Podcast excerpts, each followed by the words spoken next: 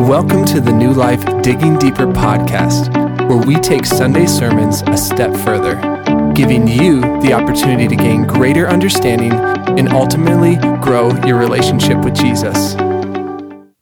Well, hello, everyone. Uh, thank you for joining me today on the Digging Deeper podcast. It's good to be with you. Um, I'm Brian Wilmarth. I'm our senior pastor here at New Life Church, and I'm going solo today. We don't have Cody. Um, it's just you and me and uh, whoever else might be listening with you. So if you got a group, that's cool. Uh, but it might be just you, whether you're in the car or working out or uh, spending some time just on your own. But it's good to be with you. Um, so yeah, picking up where we've left off, we're we've come come through two weeks in our three week series called Fulfilled, and uh, we're diving deeper into the Christmas story as it's fulfilling things in the Old Testament, the the anticipations, the foreshadowings, the prophecy that the Old Testament has for us about what Jesus does or who he is in his coming. And so, you know, a lot of times we spend uh, our energies and our focus on Christmas and the Christmas narrative itself, you know, this actual birth. And that is so important and good. Um, but there's so much loaded behind that. And so that's what we, w- we want to do in this series is explore the depths to which Jesus is coming fulfills certain things in the Old Testament and how that uh, helps us understand who he is better and, and what he's done. So um, as we jump in today, I just want to say Merry Christmas. Um, we hope that this series has been has been helpful for you and it has enriched your uh, exploration of Christmas again this year. And uh, as you celebrate with family and friends, uh, hopefully, this is just giving you a bit more uh, depth to some of the things that you already knew, and maybe teaching you some things that you didn't. So, so anyway, week two, we've been uh, we've looked at now Jesus as the prophet like Moses. So when Moses shows up, he leads the people out of Egypt and gives them the Ten Commandments, gives them the law. He leads them through the wilderness wanderings, and and he is such a pivotal figure in the history of Israel but he still falls short. Uh, he himself, as an individual, uh, didn't didn't trust God in a particular moment, and he was um, barred from going into the promised land as well. And what we see with Moses is um, he he comes close, but not quite there, and um, yet he made such an impact on on Israel as a nation, on their history. Like now, Moses is is one of the pivot, pivotal figures. He's he's among the the top three or four of like Abraham and David, uh, maybe Elijah. Like you look at some of these, the most influential figures in in Israel's history. He is definitely one of them. And so when we get to Deuteronomy and we read, there will be a prophet like me oh man, to the Israelites, that would have meant so much. Like a prophet like Moses, like, oh man, Moses is one of the best. So that was our hope is just to explore how Jesus, in his coming, he's coming as the prophet like Moses.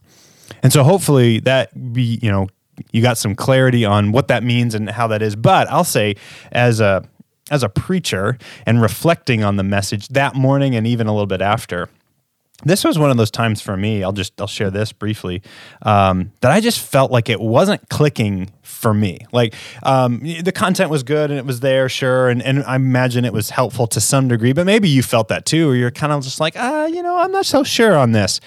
And i don't know that i was as clear as i wanted to be um, or as clear as it maybe kind of felt in my head, but it just wasn't coming out. So, what I want to do is just for a couple of minutes, maybe clarify a couple of things that I didn't feel were as clear as they could have been or should have been in the message. So maybe it was clear to you and this will be review. Awesome. Or maybe you have some of those one wonderings too, like, okay, he talked about this, but I'm not so sure. So really what I want to do is I want to clarify a couple things and then I want to tell just a little bit more of like personally how this hits me.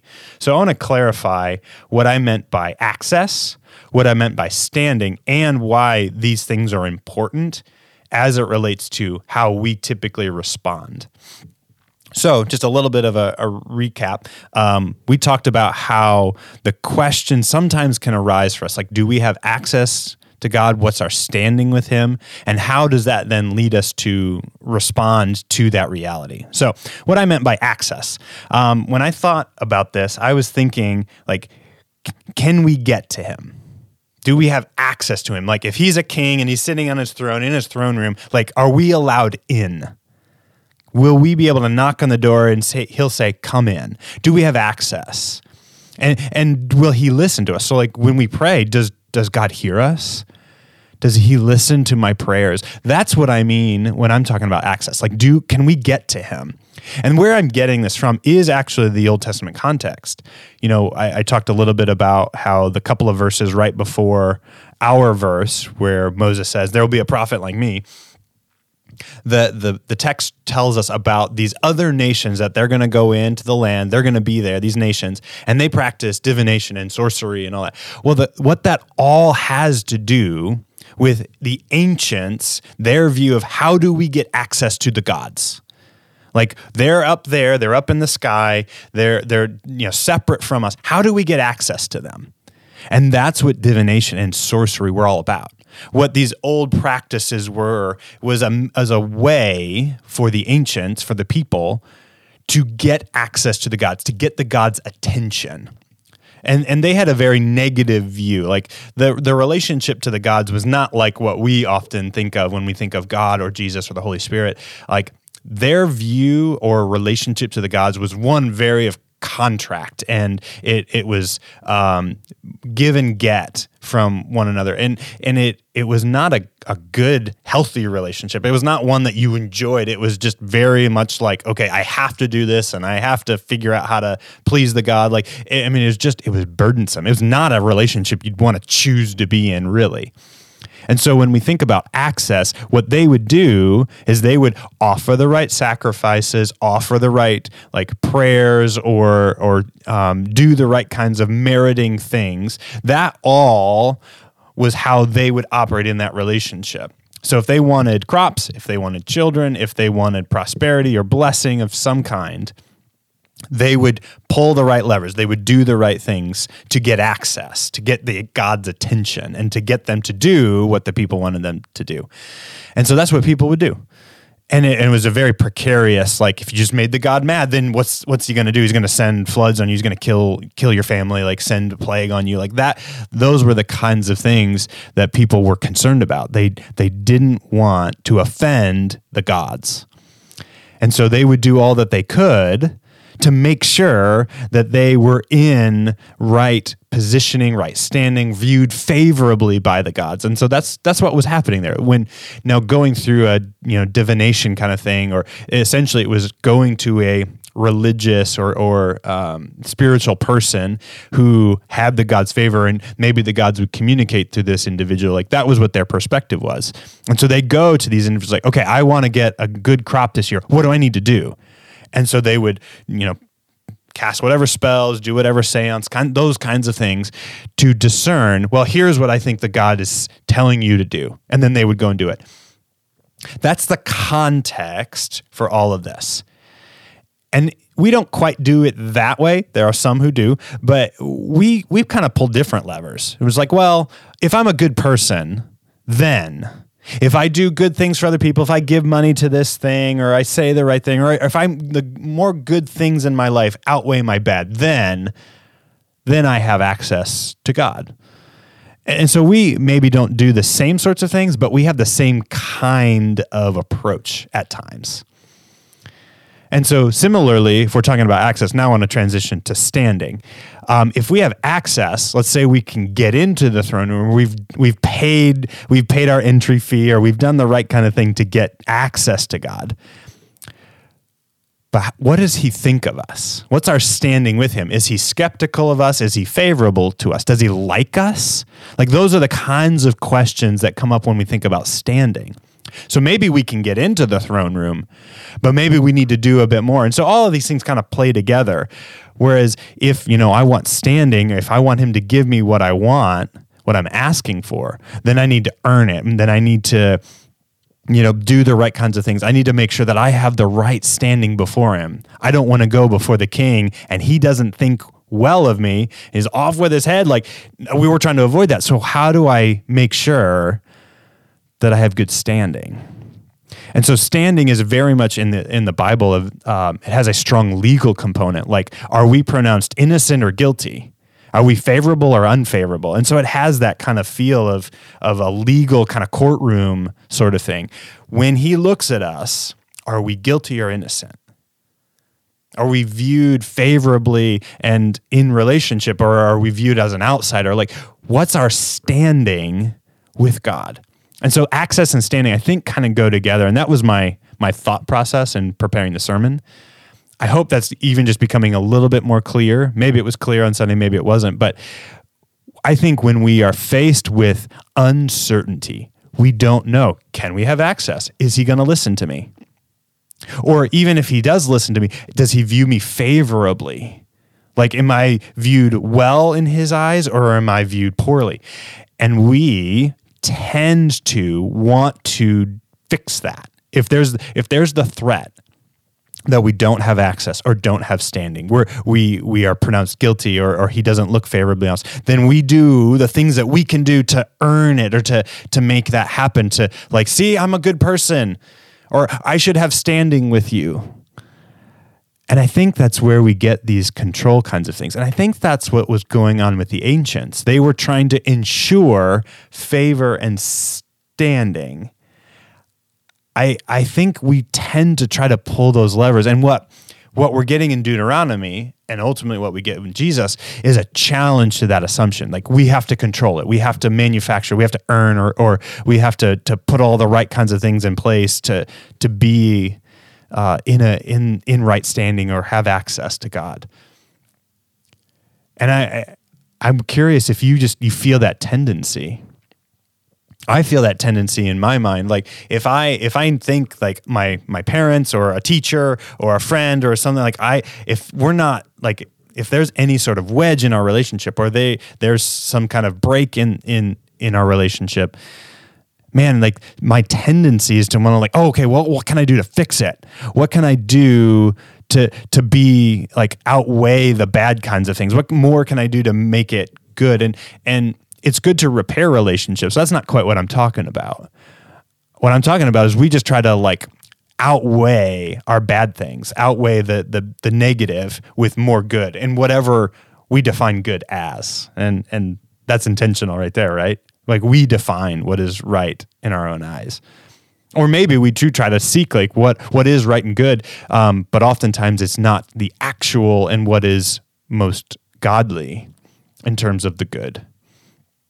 And so I'm just curious if you resonate with that, because that was the need. That was the idea that I think I, I wanted us, and I felt like our, our preaching team was trying to drive towards. Like, we, we have this tendency in the face of uncertainty within our relationship with the Lord. If we don't feel like we have access, does he listen to me? I'm not sure he does. Or if he is listening, is he viewing me favorably? What are the things that I can do to earn that favor, to be in his good graces, to be viewed in a particular way? And I think what God wants to say back in Deuteronomy not so with you. Don't be like everyone else. Don't be like all these other people. I'm going to raise up a prophet like Moses. And what was that prophet like Moses? What was Moses like? Well, he was one who just showed up. The people cried out, like, God, are you hearing? We're oppressed. We, we've been enslaved for hundreds of years. Like they're they're crying out. But they didn't do anything to warrant it. All of a sudden, just God shows up. He brings Moses. Moses leads them out. They didn't do anything to warrant it. Similarly, with the covenant, like entering into this relationship, this formal relationship with God, they didn't they didn't do anything to earn it. It was given to them. And I think that's what what God is trying to say. Like, I'm going to raise up a prophet like Moses who just shows up and leads you into relationship with me. You're not going to do anything to earn it. You're not going to warrant it. Like, I'm just, I'm coming to you. I'm pursuing you. But where Moses couldn't quite do it because the law couldn't quite do it. And, and Moses himself was a, a sinful, flawed person, just like everyone else. And while he was maybe a, a par excellence kind of expression of humanity, he still wasn't what we needed. He saw God face to face, but yet he still fell short. So a prophet like Moses is one who who's going to come, who's going to fulfill all this, and ultimately we see that with Jesus. He is the one who did what the law couldn't do. He's the one who did what Moses couldn't quite do. He's the one who guarantees us access and standing. And it's not something that we make happen. Jesus shows up, he's born as a baby, he comes into this world as a human being in the footsteps of Moses. And he makes the path forward. He opens the door. He gives us access by his blood, by what he did. Now that is guaranteed. We don't have to earn it. It's always there. When we align ourselves with Christ and say, like, hey, I'm with him, that's our entry. He he's the one who brings us in. He's like, "You're with me. I'm bringing you in because I I warrant being in the throne room. I have access by who I am, by what I've done. I am sinless. I warrant it all, and I'm bringing you with me. And in that access, He also gives us standing. When God looks at us, He doesn't see our sinfulness. He doesn't see our brokenness. He doesn't see all all the things that we've done wrong that we now have to try to cover over because it's already been covered over. That's the blood of Jesus. As a human being, God in the flesh, he pours out his blood for us and he covers over. And that's what gives us standing. So when God looks at us, he sees Christ, he sees his righteousness his rightness, his right standing over us. And so I hope in narrating all of that over these last several minutes, I hope that one brings a little bit more clarity. And maybe you already felt like it was clear, like, yep, I've got all this. But maybe it's just that reminder like, we don't have to earn it. We just have to trust, put our faith in Christ, and we receive it. And so no longer do we have to feel uncertainty. We can know we have access, we have standing. That is secure. And, church family, I hope you hear that. Like, there is nothing that changes your standing in Christ Jesus because his blood pays over all things, it covers over all things. No matter what we have done, we have standing and access with God. And so there are going to be times when we feel probably the lack where we feel like we may not have access or we may not have standing. And there are times when maybe our, our, our current sinful patterns do kind of drive a wedge in there, but it never breaks the relationship. There might be a wedge, there might be something that's coming in between us, and we have something that we need to work out with the Lord. But it's, it's still in the context of relationship. The relationship can survive it it doesn't destroy it, it doesn't undo it. There's nothing that we can do that will pluck us from his hand. And so I hope you hear that afresh this Christmas. Because we tend to, you know, feel the the burden, we feel the wrong things, we feel the brokenness, we feel maybe the the strain in our relationship. And again, sometimes we can we can put things in there that we need to address to remove, take that wedge away. But always hear that never ever destroys the relationship because of the blood of Jesus. Like there's nothing we can do.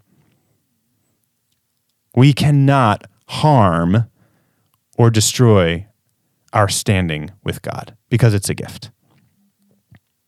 So maybe you do feel like there's a wedge or there's something like maybe there is a sin or or a, a brokenness that you've got to work through with the Lord. But he's wanting to work through it with you. It doesn't change his view of you. Your standing is not harmed.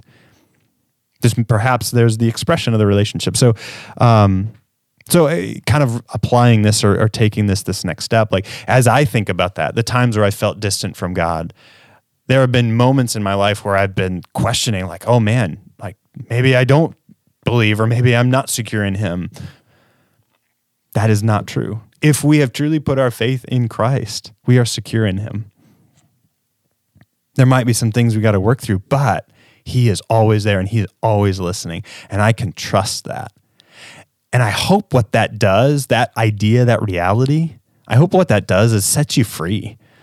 Like it, it sets us free from the burden of like uncertainty. And I don't know. No, we can be certain. We can know for sure that nothing is going to change our standing with Him. And He's wanting to work through whatever barriers there might be, whatever things are happening in our lives that, that kind of, we don't need to pull levers of control to manipulate God to do something. We can simply just rest in the relationship. And so I hope, like, even just kind of narrating some of that, like, what are the kinds of things you're thinking of? Do you, do you feel those moments of uncertainty? Do you feel like things aren't playing out the way that you thought they should or would? And so you're asking questions like, what's going on here, God? Be certain that nothing has changed your access, your ability to get to Him, to be with Him, nor your standing, His favorable view of you. Nothing changes that. And that, knowing that reality, opens up a door. It allows us to be more free. I hope that's what you're feeling right now. I hope that's kind of what you're taking away from all of this. Because that's what I need to be reminded of sometimes. I think there are moments when I'm I'm wrestling through something and I, I, feel like, oh man, I must, I'm, this must be displeasing to the Lord. And, and, you know, it probably is aggravating him. And yeah, maybe there are some like frustration kinds of feelings that God might, might experience, but he never ever looks at us differently than when he looks at us through Jesus Christ and he's wanting to work with us. And so it allows us that free like he's there. He's willing to help us. He's willing to bring us to something better. It's not like our relationship is on the rocks. It's not uh, yeah actually i want to change that. It's not like our relationship's on the sand. It's not like it's going to topple over because it's built on the rock. We have that security. And so i'm i'm talking this all out hopefully to provide you some encouragement especially at Christmas time. Hopefully, you are feeling the festivities of the the holiday season, and um, you you feel the joy that and the peace that often comes with it. But sometimes we don't feel that, and maybe you feel there's threat in your relationship with the Lord. I hope all of this is just providing you a bit of that that centering providing you a bit of that that clarity and providing you a bit of that certainty that sets us free from wanting to control, wanting to to call the shots, wanting to manipulate or make something happen. We don't have to. We don't have to because we can trust him. We can trust what he has done and we can trust that we have standing and access. So, I don't know, I hope that hits in a meaningful way for you today for for the holiday season. Um, we felt like this series was a, was a good one to go explore some depths of the Christmas story that maybe we didn't go after very much or haven't heard very much. And um, I just hopeful so far. I hope that so far it has been it has been really really helpful. So, um, thank you for journeying with us through the series. And as we approach Christmas Eve, we're going to continue in our series one more time and look at a final element. And, and I'll tease it. We're going to look at at David and kingship you know, oftentimes we we think of Jesus as the baby, the newborn king, and um, that is a that is a good reminder. Well, what is it all about? What does it mean that he is king? What and what is it that he's fulfilling by becoming a king and a king like David? So that's what we're going to talk about. Uh, but we do have a great service planned. We're excited um, just to have some unique things that we'll do. We're going to have the kids participate in worship both on stage and in the room. And uh, we hope that it is a celebration, a celebration of Jesus' coming and an anticipation of his second coming. We long for him to return. We long for him to bring to fruition the fullness of the gospel, the fullness of his kingdom. And so, yeah, we hope that our Christmas Eve service can be a part of that. Thank you for listening with me today. I hope, again, this is helpful and um, provided a bit more clarity if there wasn't any. But I hope, if nothing else, it encourages you. This is true for us. We have standing and access with God. That is guaranteed by Christ. I hope that gives you encouragement today and in the holiday season. Thanks for listening today. Appreciate you all, and uh, we'll see you next time.